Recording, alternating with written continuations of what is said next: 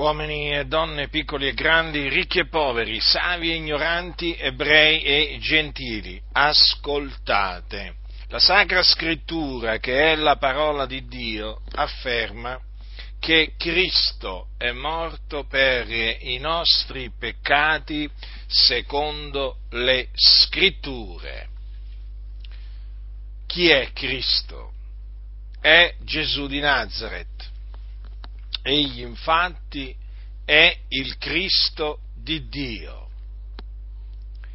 ed egli morì per i nostri peccati affinché si adempissero le Scritture, perché così Dio aveva prestabilito che dovesse accadere.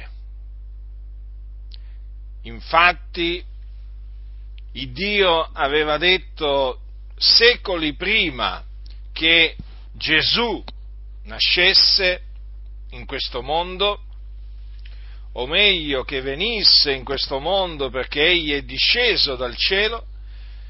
Egli disse, Dio disse tramite il profeta Isaia, egli è stato trafitto a motivo delle nostre trasgressioni, fiaccato a motivo delle nostre iniquità. Voi direte, com'è possibile che qui il profeta parli come se quello che stava preannunciando fosse già accaduto? Perché Dio chiama le cose che non sono come se fossero. Quindi Dio preannuncia eventi che ancora devono accadere come se fossero già accaduti. Questo perché egli è colui che innanzi determina le cose, e dunque a suo tempo egli manda ad effetto la sua parola. Quella cosa che lui ha predetto, quella cosa si adempirà, si deve adempiere e si adempirà. E così avvenne per quanto riguarda il Cristo di Dio, Gesù. Egli doveva morire per i nostri peccati, affinché si adempissero le parole che Dio aveva pronunziato per bocca del suo servo Isaia. Ecco dunque perché Gesù, dopo essere andato in giro facendo del bene, guarendo tutti coloro che erano sotto il dominio del diavolo perché Dio era con lui, fu arrestato e dato in mano dei capi sacerdoti e degli anziani, i quali lo condannarono a morte per bestemmia, perché lui aveva dichiarato di essere il Cristo, il Figlio di Dio, cosa che era verità. Ma i capi sacerdoti e gli anziani lo reputarono degno di morte perché si era definito il Cristo, il Figlio di Dio. E dopo che lo condannarono a morte, cioè dopo che il Sinedrio condannò a morte Gesù, lo consegnarono in mano a Ponzio Pilato, che era il governatore della Giudea, il quale, dietro le richieste pressanti del popolo che gridava crocifiggilo, crocifiggilo, acconsentì che fosse fatto quello che il popolo chiedeva, e quindi sentenziò che Gesù, chiamato Cristo, dovesse essere flagellato e poi crocifisso. E così avvenne. Egli, Gesù, il Cristo di Dio, il giusto, il santo, che era nato da una vergine, perché così Dio aveva preannunziato, sì, perché Dio aveva preannunziato che il suo Cristo sarebbe nato da una vergine, generato dallo Spirito Santo. Ecco che appunto egli non conobbe peccato, benché fu in ogni cosa tentato come noi, egli non peccò. Nella sua bocca non fu trovata frode, non fu trovata violenza. Era Gesù era puro d'ogni colpa. Egli era l'agnello di Dio, ben preordinato prima della fondazione del mondo, un agnello senza macchia, senza difetto, che doveva essere offerto in sacrificio per i nostri peccati. E dunque, dopo che fu condannato a morte, fu dato dal sinedrio, fu dato in mano a Ponzio Pilato, che sentenziò la sua crocifissione, e fu crocifisso. Fu crocifisso a Gerusalemme in un luogo detto Golgota. In mezzo a due malfattori, uno alla sua destra e uno alla sua sinistra, perché si dovevano adempiere anche lì le scritture secondo le quali egli appunto è stato annoverato fra i trasgressori, lui, il giusto, che non aveva peccato. Dunque fu annoverato tra i trasgressori perché egli si caricò dei nostri peccati nel suo corpo, li portò nel suo corpo sul legno della croce, perché così era stato preannunziato dall'Iddio vivente e vero. L'Eterno ha fatto cadere su lui l'iniquità di noi tutti, disse sempre il profeta Isaia, e così, sì, proprio così avvenne. Si caricherà egli stesso delle loro iniquità, anche Elia. E dunque quel giorno, là sulla croce, Gesù, il Cristo, portò i nostri peccati nel suo corpo, su quel legno della croce. Ma perché dovette fare questa fine ignominosa? Perché dovette morire sulla croce, ucciso dai giudei per mano di iniqui? Perché proprio questa morte? Perché egli doveva essere immolato per i nostri peccati, esattamente come dovevano essere immolati alcuni animali il giorno dell'espiazione, secondo la legge di Mosè, perché in quel giorno il sommo sacerdote portava del sangue di animali che erano stati appunto uccisi come sacrifici per il peccato, doveva portare quel sangue nel luogo santissimo, che era una parte del tabernacolo che Dio aveva comandato a Israele di erigergli nel deserto. L'altra parte era il luogo santo, e nel luogo santissimo, dove c'era l'arca appunto del Signore, ecco che il Dio aveva stabilito che una volta all'anno il sommo sacerdote entrasse con del sangue di animali e ne aspergesse col dito il propiziatorio dal lato d'oriente, e doveva fare 7 volte l'aspersione del sangue col dito davanti al propiziatorio, e mediante quel sangue venivano espiati i peccati di tutto il popolo, compresi anche i peccati del sommo sacerdote e appunto di quelli della sua famiglia. Ma quel sangue di animali non poteva togliere i peccati, perché è impossibile che il sangue di animali tolga i peccati. Quel sangue prefigurava il sangue dell'agnello di Dio, che nella pienezza dei tempi, ossia del Cristo di Dio, che sarebbe stato offerto.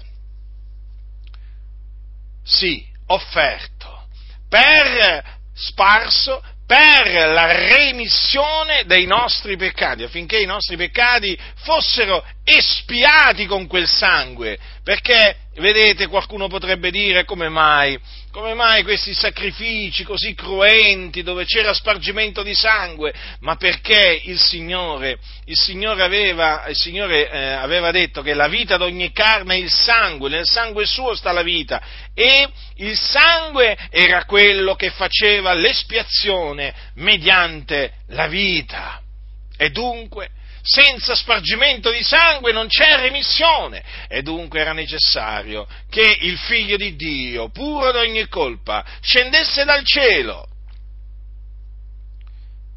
nascendo da una vergine. Egli infatti fu generato dallo Spirito Santo, quindi non da seme d'uomo.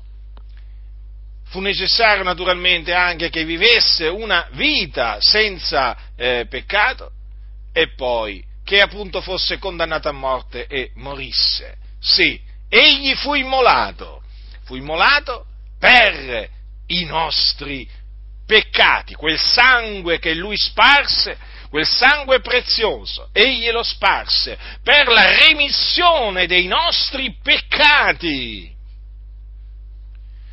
e tutto ciò affinché si adempissero le scritture. Dopo che morì egli fu seppellito, ma il terzo giorno Dio lo risuscitò dai morti, secondo le scritture, perché anche la sua resurrezione era stata innanzi da Dio decretata. Infatti Davide aveva detto: anche la mia carne riposerà in speranza, poiché tu non lascerai l'anima mia nell'Ades e non permetterai che il tuo santo vegga la corruzione. Egli parlò antivedendola della resurrezione del Cristo, dicendo che non sarebbe stato lasciato nell'Ades e che la sua carne non avrebbe veduto la corruzione. Quindi il Cristo avrebbe distrutto la morte. Avrebbe distrutto la morte, ed egli ha distrutto la morte, perché il terzo giorno egli è risuscitato dai morti. Queste parole si sono adempiute in Gesù di Nazaret. Egli dunque vive, egli è il vivente, egli non muore più, la morte non lo signoreggia più, ed egli risuscitò a cagione della nostra giustificazione, e dopo essere risuscitato apparve ai testimoni che erano innanzi stati scelti da Dio, cioè ai suoi discepoli. Egli apparve loro per diversi giorni, si fece vedere da loro, mangiò e bevve con loro, parlò con loro delle cose relative al regno di Dio, essi lo videro e resero testimonianza della sua resurrezione. Gesù Cristo, il Figlio di Dio, è veramente risuscitato dai morti. E quindi io vi annunzio la buona novella, che Gesù di Nazaret è il Cristo di Dio e che chi crede in Lui riceve la remissione dei peccati mediante il suo nome. Sì, hai ascoltato bene, la remissione dei peccati. Ma come tu mi dirai, ma allora non devo andarmi a confessare dal prete? No, non devi andarti a confessare dal prete e neppure dal Papa, da quello che si fa chiamare Papa, perché la remissione dei peccati si ottiene mediante la fede in Gesù Cristo. Quindi ti esorto a ravvederti e a credere nella buona novella che Gesù di Nazaret è il Cristo, e allora sperimenterai la remissione dei peccati, otterrai la cancellazione dei tuoi peccati. La cancellazione dei tuoi peccati. Bada bene, se continuerai ad andare dal prete, il prete non potrà cancellare i tuoi peccati, non potrà rimettere i tuoi peccati nella maniera assoluta. Non avviene niente. Guarda, tu vieni ingannato, cattolico romano, ascoltami bene, tu andando dal prete, andate a confessare, ti illudi che i tuoi peccati sono stati rimessi, ma i tuoi peccati sono ancora là, sulla tua coscienza, perché solamente mediante la fede nel Signore Gesù Cristo quei tuoi peccati possono essere cancellati. Egli è l'agnello di Dio, infatti, che toglie il peccato del mondo. È mediante il suo sangue che i peccati vengono rimossi, cancellati, è mediante il suo sangue che la coscienza viene purificata dalle opere morte che la contaminano. Quindi ravvediti e credi in Gesù Cristo e otterrai la remissione dei tuoi peccati, come anche sarai salvato dai tuoi peccati che ti tengono incatenato, perché chi commette il peccato è schiavo del peccato, e quindi sperimenterai la liberazione dai tuoi peccati, sempre per la potenza del sangue di Cristo Gesù, e quindi sarai riconciliato con Dio, perché adesso in questo momento tu sei ancora un nemico di Dio, nella tua mente, nelle tue opere malvagie, hai bisogno di essere riconciliato con Dio, e questa riconciliazione può avvenire solo mediante Gesù Cristo. E dunque credi in Lui e otterrai la remissione dei peccati, sarai liberato dai tuoi peccati e otterrai la riconciliazione con Dio, e bada bene, anche la vita eterna, perché chi crede nel Figliolo ha vita eterna, e quindi sarai strappato alle fiamme dell'inferno dove sei diretto. Come, mi dirai, sto andando all'inferno? Sì, stai andando all'inferno. L'inferno esiste, è un luogo di tormento dove vanno coloro che muoiono nei loro peccati. ora. Tu sei sotto il peccato, morissi in questo momento, moriresti nei tuoi peccati e te ne andresti all'inferno. Ma io ti ho annunziato la buona novella, che Gesù è il Cristo, affinché tu, ravvedendoti, credendo in Lui, otterrai la vita eterna, affinché tu ottenga la vita eterna e quindi tu scampi, venga strappato alle fiamme dell'inferno. Perché tu sei meritevole dell'inferno, ricordatelo, tu meriti, peccatore, tu meriti di andare all'inferno, Quelli che sono andati all'inferno, guarda che ci sono andati perché meritavano di andare all'inferno, non è che sono all'inferno così ingiustamente, no, i peccatori meritano di andare all'inferno come meritavo io di andare all'inferno, ma il Signore ha avuto misericordia di me salvandomi. E io ti annunzio l'Evangelo affinché anche tu sia salvato, perché il mio desiderio, la mia preghiera è che anche tu, peccatore, tu sia salvato. È per quello che ti annuncio la buona novella, che Gesù di Nazaret è il Cristo di Dio, in Lui si sono adempiute le scritture profetiche, secondo le quali il Cristo doveva morire per i nostri peccati e risuscitare il terzo giorno. Che farai davanti all'annunzio della buona novella? Indurerai il tuo cuore? O ti ravvederai e crederai nella buona novella? Io spero vivamente che tu ti ravveda e creda nella buona novella che Gesù è il Cristo, perché altrimenti per te, quando morirai, che cosa succederà? Che cosa succederà? Te ne andrai all'inferno. Scenderai, la tua anima scenderà fino a che entrerai in questo luogo di tormento dove c'è il fuoco, e là attenderai il giorno del giudizio, quando risusciterai in risurrezione di condanna, comparirai davanti al trono di Dio per essere giudicato secondo le tue opere, e allora sarai gettato nello stagno ardente di fuoco e di zolfo, e là sarai tormentato per sempre. Capisci bene? Io ti ho annunziato una grande salvezza, la salvezza che Cristo Gesù è venuto a portare nel mondo, una grande salvezza che è costata il sangue prezioso del Figlio di Dio. Quindi ravvediti e credi nella buona novella che è Gesù il Cristo, credi nella sua morte espiatoria, credi nella sua resurrezione, credi che Gesù è apparso ai suoi discepoli, credi!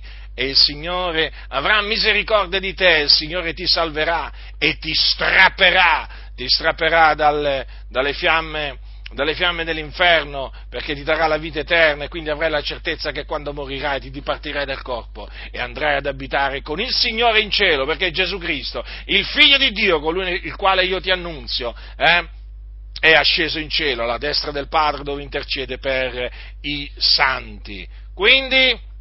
Quindi ti rinnovo l'esortazione, ravvediti peccatore, ravvediti e credi nella buona novella che Gesù è il Cristo, questa è la buona notizia, e questo è l'Evangelo che è potenza di Dio per la salvezza di ognuno che crede, quindi credi nell'Evangelo e sarai salvato.